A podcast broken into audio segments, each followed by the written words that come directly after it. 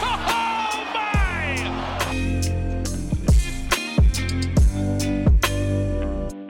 Bonjour à toutes, bonjour à tous et bienvenue sur les articles de Q-Basket. Je suis Benjamin Eke, le débris sportif et on se retrouve une nouvelle fois pour approfondir l'un des articles qu'on vous propose sur le site. Et en l'occurrence, aujourd'hui, on va vous parler de Mark Eaton. Et pour vous parler de Mark Eaton, on accueille bien évidemment l'auteur de l'article, Vince. Salut Vince. Salut Benjamin, salut tout le monde.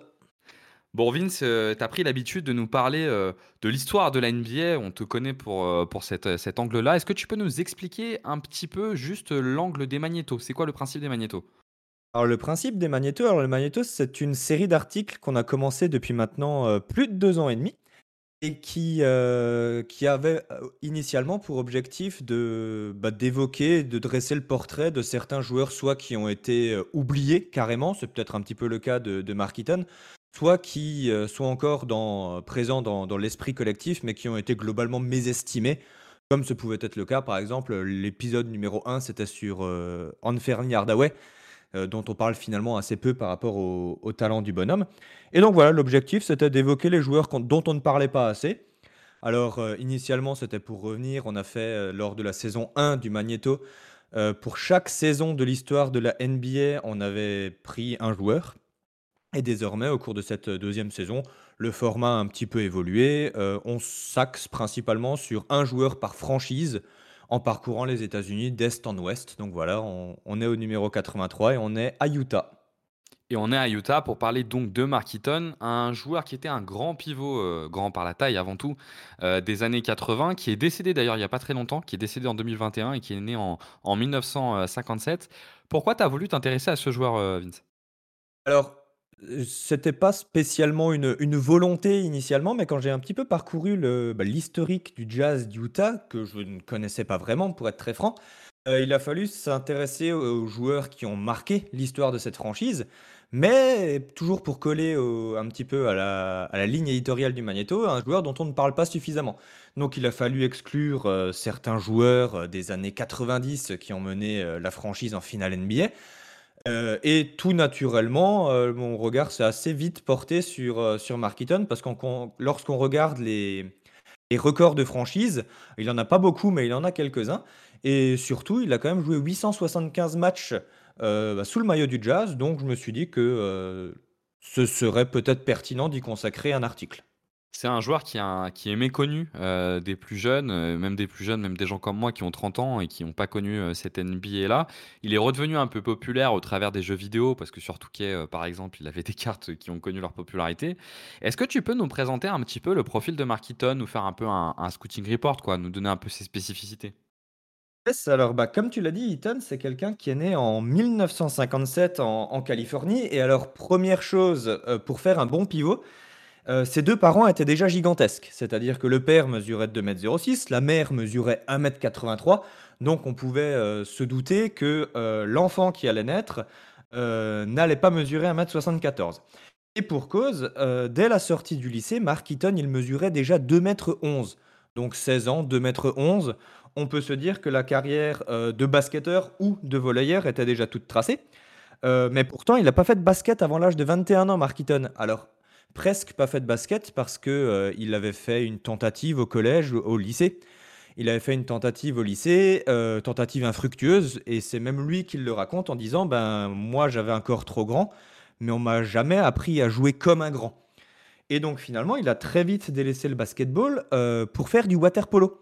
Alors certainement parce que c'était le seul qui avait pied dans la piscine. Mais voilà, donc il a fait du water polo.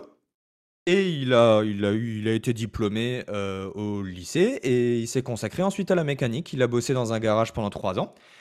Et euh, pour la petite anecdote, c'est dans ce garage, ou plutôt dans un salon de l'automobile qui était organisé par son garage, euh, qu'un professeur de chimie qui avait déjà découvert un autre pivot assez méconnu qui s'appelle Sven Natter, et qui avait été quatre fois All-Star en ABA dans les années 70, eh bien ce prof de chimie, il a, il a découvert ben, un grand gaillard de 2m24 qui travaillait sur un véhicule et lui a proposé de, reprendre le basket. Et c'est par ce, euh, truchement-là, donc euh, c'est un petit peu un hasard, on pourrait dire, que Mark Eaton s'est remis au basketball. Il s'est euh, inscrit à la fac à Cypress College. et il a été drafté dès l'année suivante par les Suns en 1979. Alors il a refusé de rejoindre la NBA pour faire un cursus universitaire complet. Et il a un petit peu, voilà, il, il s'est un petit peu fait remarquer. 2m24 à l'université, évidemment, ça passe pas inaperçu. Et il a été transféré l'année suivante, en 1980, dans une grande fac, de là où il est né d'ailleurs, à UCLA, en Californie à Los Angeles même, et il s'avère qu'il ne jouait pas à UCLA parce que le jeu prôné par euh, Larry Brown, le coach, c'était un jeu euh, très rapide de transition. Et pour mettre en, avant les 2m24 et les 120 kg du bonhomme, le jeu rapide, ça lui convenait peut-être très mal. Et donc il ne jouait pas, il, ne jouait, tellement peu qu'il n'avait même plus le droit de, euh, de faire les voyages avec l'équipe et avec ses camarades. Et il est, alors qu'il était à deux doigts d'abandonner le, basketball une deuxième fois, entre guillemets, il a reçu les conseils d'un autre grand joueur, euh, et par la taille et par le talent. C'est Wilt Chamberlain qui lui a conseillé non pas d'essayer de développer ses points faibles, j'en reparlerai tout à l'heure, mais de se concentrer sur ses points forts. Et c'est par là que Mark Eaton est devenu, euh, c'est le titre de l'article, euh, une, arme de dissuasion massive parce qu'il s'est contenté, entre guillemets, de faire ce qu'il savait faire de mieux, c'est-à-dire défendre le cercle, prendre un petit peu de rebond, mais surtout euh, contrer. Et euh, voilà, donc il a rejoué un petit peu en 1981, en 1982, alors avec un temps de jeu assez moyen quand même, mais suffisant pour être drafté par Utah en 1982 en 72e position. Alors c'était seulement le, enfin c'était le quatrième pic de Utah au cours de cette draft. Parce que pour la petite anecdote, euh, le premier pick utilisé, c'était le troisième. Et il a été utilisé pour drafter Dominic Wilkins, qui a été euh, dans la foulée envoyé à Atlanta. Donc Eaton, il arrive en, NBA en 82. Et euh, pour rappel, donc, il a déjà 25 ans. Il y, a, il y a 3 ans, 4 ans encore, il était mécanicien. Il n'avait jamais touché un ballon orange, ou pas vraiment en tout cas. Donc 25 ans, 2m24, 124 kg. Ça, c'est pour le profil physique du un bonhomme. beau bébé. Un beau bébé, ouais, comme tu dis. Et comme souvent avec ces profils-là, c'était un attaquant très frustre. C'est-à-dire qu'en carrière, il n'a jamais atteint les 10 points de moyenne. C'est 9,7 au mieux. Et même, il n'était pas très à l'aise avec ses mains, si on peut dire ça comme ça, parce que pour un grand comme lui, il n'a jamais, il n'est jamais parvenu à tirer à 50% de précision. Alors même qu'évidemment, il ne s'amusait pas à dégainer à 3 points. Euh, donc un attaquant très frustre, euh, un passeur assez, euh, mésestimé parce que ça lui arrivait quand même de balancer 4, 5, 6 passes décisives, alors pas de moyenne, mais disons qu'il en était capable. c'était un rebondeur solide, mais plus grâce à sa taille, encore une fois, que grâce à ses qualités. si on se penche un petit peu sur, sur ses statistiques finalement, on s'aperçoit qu'il a un record sur une saison de 11 rebonds et quelques. Bon, pour quelqu'un de 2m24, c'est c'est bien, c'est pas fabuleux non plus, mais sa moyenne en carrière, c'est un petit peu moins de 8 rebonds par match, 7,9 très exactement. Donc euh, c'est Avec, pas avec un, avec un temps de jeu pas si faible que ça non plus, parce que peut-être qu'on pourrait dire euh, qu'il est sur un temps de jeu faible. Je regardais, je crois que son temps de jeu moyen est autour des 28 minutes. Donc euh, Oui, effectivement, c'est pas énorme. oui, non, non, il a réussi à à s'imposer finalement assez rapidement en NBA.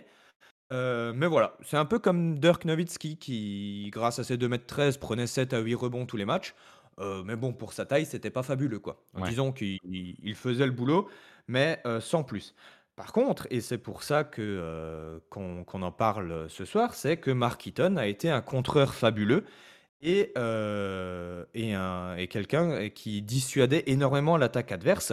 Et surtout, et euh, je tiens à le mettre en, exergue ici, c'est que malgré son physique, il n'a jamais été blessé avant la dernière ah saison qu'il a jouée. Euh, c'est très simple, il a joué 875 matchs en carrière sur 901 possibles. D'accord, Donc il a raté 26 matchs en, en 11 ans de carrière, je crois. Et si on regarde un petit peu les premières années de sa carrière, c'est 81, 82, 82, 80, 79 matchs. Enfin voilà, c'est quelqu'un, malgré ses 2m24, qui n'a jamais été blessé vraiment. Alors même qu'on sait maintenant, bah, entre Yao Ming, Christophe Sporzingis, euh, bon, quand on se trimballe une carcasse comme ça, c'est quand même, euh, c'est quand même pas facile à, à De rester en bonne si santé, ouais. Bah Donc tu, tu nous présentes un joueur qui donc était plutôt un joueur défensif, un très, très fort dans la dissuasion, moins, moins à l'aise dans la finition euh, près du cercle. Effectivement, ses pourcentages aux carrières sont quand même euh, très très bas. mais qui a quand même eu donc une carrière longue en fait au jazz. Et dans l'article, tu parles de ses grands moments. C'est quoi ces deux trois grands moments qu'il a eu euh, à Utah? Oui, alors effectivement, alors j'en ai pioché quelques-uns, heu, des matchs un petit peu marquants et une saison. Alors le premier match que j'ai sélectionné, c'est, heu, non seulement pour la ligne statistique, mais aussi parce qu'il était encore que rookie et encore une fois, quand il était rookie, il avait découvert le basket il y a 4 ans seulement. Donc c'est un match qui s'est déroulé le le 5 février 1983 dans une défaite contre les Spurs où, heu, Mark Eaton, il avait mis 12 points. Alors il faut savoir qu'on était au mois de février de la saison rookie et 12 points, c'était alors, heu, son record en carrière.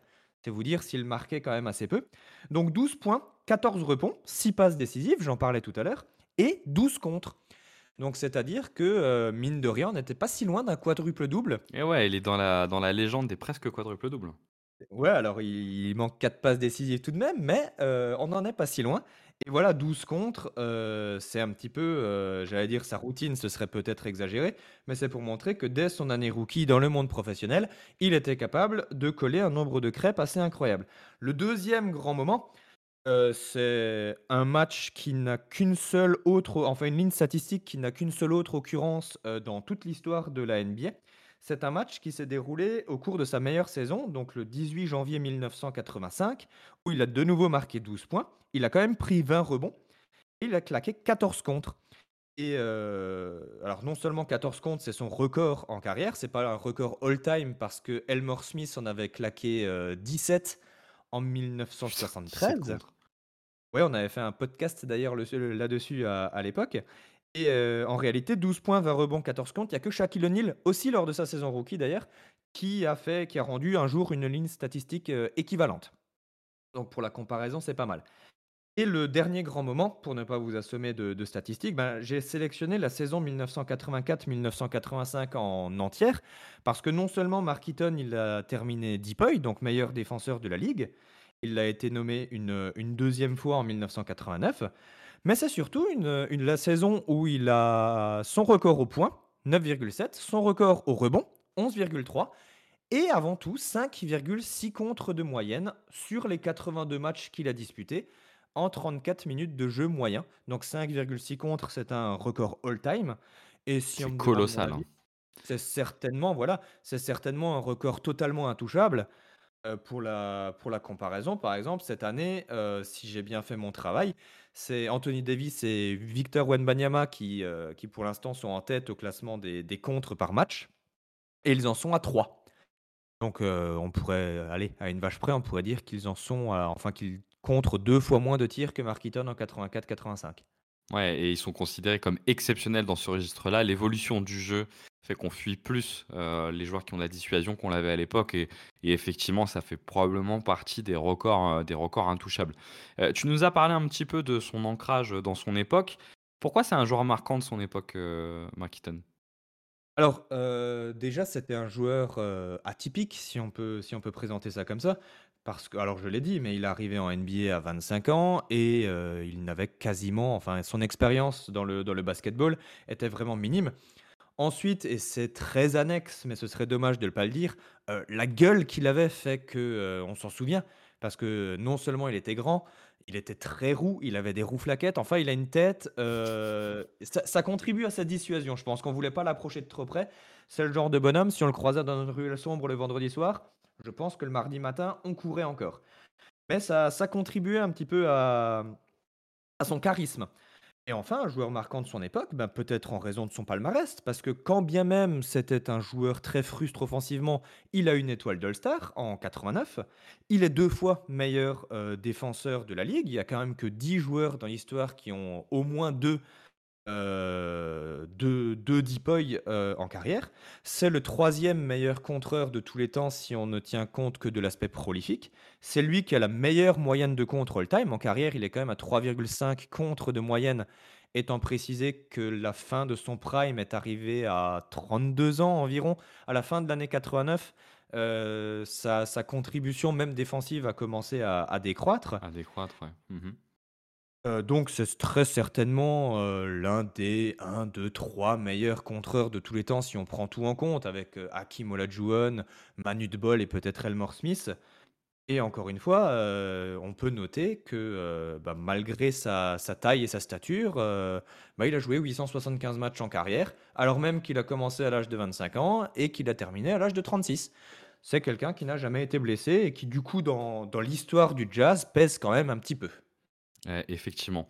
Et vous pouvez retrouver dans l'article de Vince euh, plein de détails. En plus, on a ta plume euh, qui est toujours agréable à lire et qui permet d'avoir des détails, notamment son, son, son ranking euh, all-time. Il vous suffit d'aller sur le site, de regarder le Magneto 83 Marketon arme de dissuasion massive. Merci Vince pour nous avoir partagé tous ces éléments et restez connectés. On trouvera rapidement de quoi parler.